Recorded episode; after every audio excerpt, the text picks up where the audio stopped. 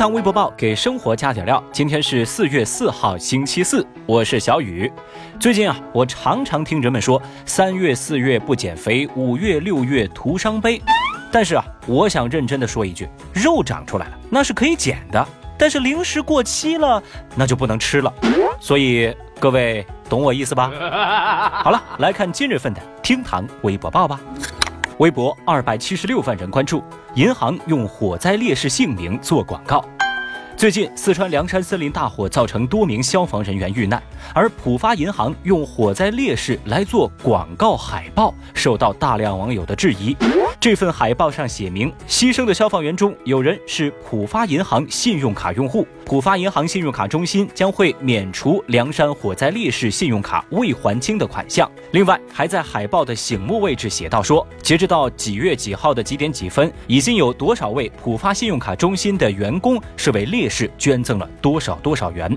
不过，不少网友质疑说，此前因为消防员是高危职业，申请信用卡是屡次被银行拒绝，而消防员牺牲之后，浦发银行又用免除一切债务为自己做宣传，这样的营销手段没有底线。也有律师表示，这种行为不仅涉嫌侵犯烈士的姓名权、名誉权，同时也违反了广告法的相关规定。事情在微博舆论场也掀起巨大声浪，微博网友们的讨伐、质疑之声不绝于耳。之后，浦发银行赶紧站出来，在微博上发表声明致歉。有人就评论说：“丧心病狂，不用你免，我们一起来帮烈士还钱。”哼！还有网友表示：“人血馒头可不能吃啊，何况这些人都是烈士。”而绝大部分微博网友则觉得，免除未还款项，跟烈士的家属说一说就可以了。如果拿出来在微博上大肆宣传，这性质啊，那就不一样了哟。话说啊，浦发银行的营销手段跟危机公关的水平，小雨我是不敢恭维。我相信啊，这个银行呢，它的本意是好的，本来嘛，这是一件好事儿，结果这一下就给玩脱了嘛。不管怎样，也希望你们的捐款尽快的送到烈士家属手上，做一点实际的事情吧。微博一百九十三万人关注，拨五十九次幺幺零，称想坐牢。最近，江苏南通一名五十四岁的男子因找工作不顺，酒后拨打幺幺零报警。在报警电话中，他希望民警能够满足他坐牢的要求。由于接警员并没有接受他的这种要求，他便在接下来的两个小时之内连续拨打了五十九次幺幺零的报警电话，并且呢还辱骂接警员。最终，男子被行政拘留十天。啊，我们可以简单来感受一下当时他的报警电话。我现在要求坐牢，可以吧？你为什么怎么不来逮捕我？为什么要逮捕你？你知道幺幺零啊？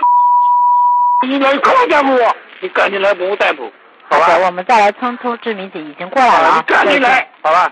再见啊！好，再见啊！What？这位兄弟不仅是得偿所愿，顺便呢还喜提热搜。微博网友们纷纷强势围观，有人就评论说：“呀，这下子好玩了呗！警察叔叔啊，先让你蹲个十天，尝尝甜头。”还有网友表示，可能警察叔叔也没遇到过这种无理要求吧。俗话说，人民警察为人民。小雨倒是觉得，醉汉拨打幺幺零许愿，民警最终帮其圆梦，这是一条很温馨的新闻嘛。报警热线那是真的生命线，希望这位大哥酒醒之后也能早点醒悟。微博一百六十六万人关注，姑娘半年私生活全被看光。二十五岁的姑娘小李在常州租房生活接近半年，最近呢，她意外地发现，正对着自己床的那个插座里面，竟然暗藏了一个针孔摄像头，这还了得啊！在警方介入调查之后，就发现房东陈某有问题。经过审讯，出租屋的房东陈某呢，他交代说，这个摄像头是他在去年购买安装的。通过联机手机上的 App，小李这半年以来的私生活几乎全部暴露在镜头之下。而最终，陈某被治安拘留五天。Excuse me？消息流传到微博上，网友们坐不住了，有人就质疑说，才关五天，这是搞笑吗？也有网友担心违法成本太低，对这种违法行为会起不到惩戒和警示的作用。其实啊，小雨，我觉得拘留五天这时间太长了呀。我建议直接拖出去枪毙五分钟。Oh no！当然，小雨，我是真心的希望像这种什么猥亵、偷窥、偷拍的龌龊行为，能像酒驾一样早日入刑啊。微博八十二万人关注。成人用品店开在小学旁。最近，广州番禺有家长投诉说，在自家小孩就读的小学附近是开着几家自助成人用品店，孩子上下学都会路过，担心啊，这会对孩子产生不好的影响，不利于自家孩子的健康成长。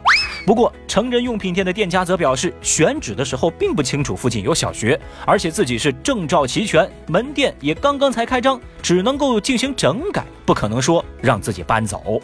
这个事情在微博上引起了极大的争议，一派网友和家长们有着同样的担忧，他们觉得呀，把成人用品店开在小学附近呢，确实不太妥当。而另一派网友则觉得，哎，来来来来来，你们觉得不太妥当的人，你们告诉我，到底有什么不好的影响？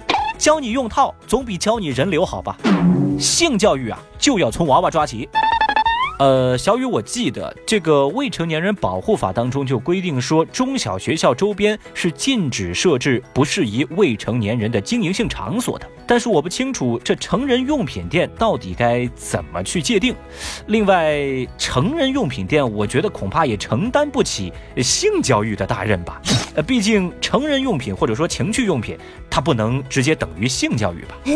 也不知道正在听节目的您又怎么看待这个问题呢？节目下方评论区，咱一起来聊聊呗。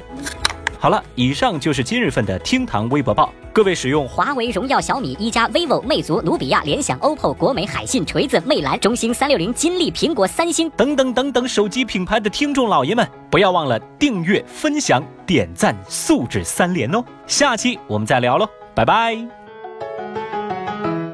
本节目由喜马拉雅 FM 独家播出。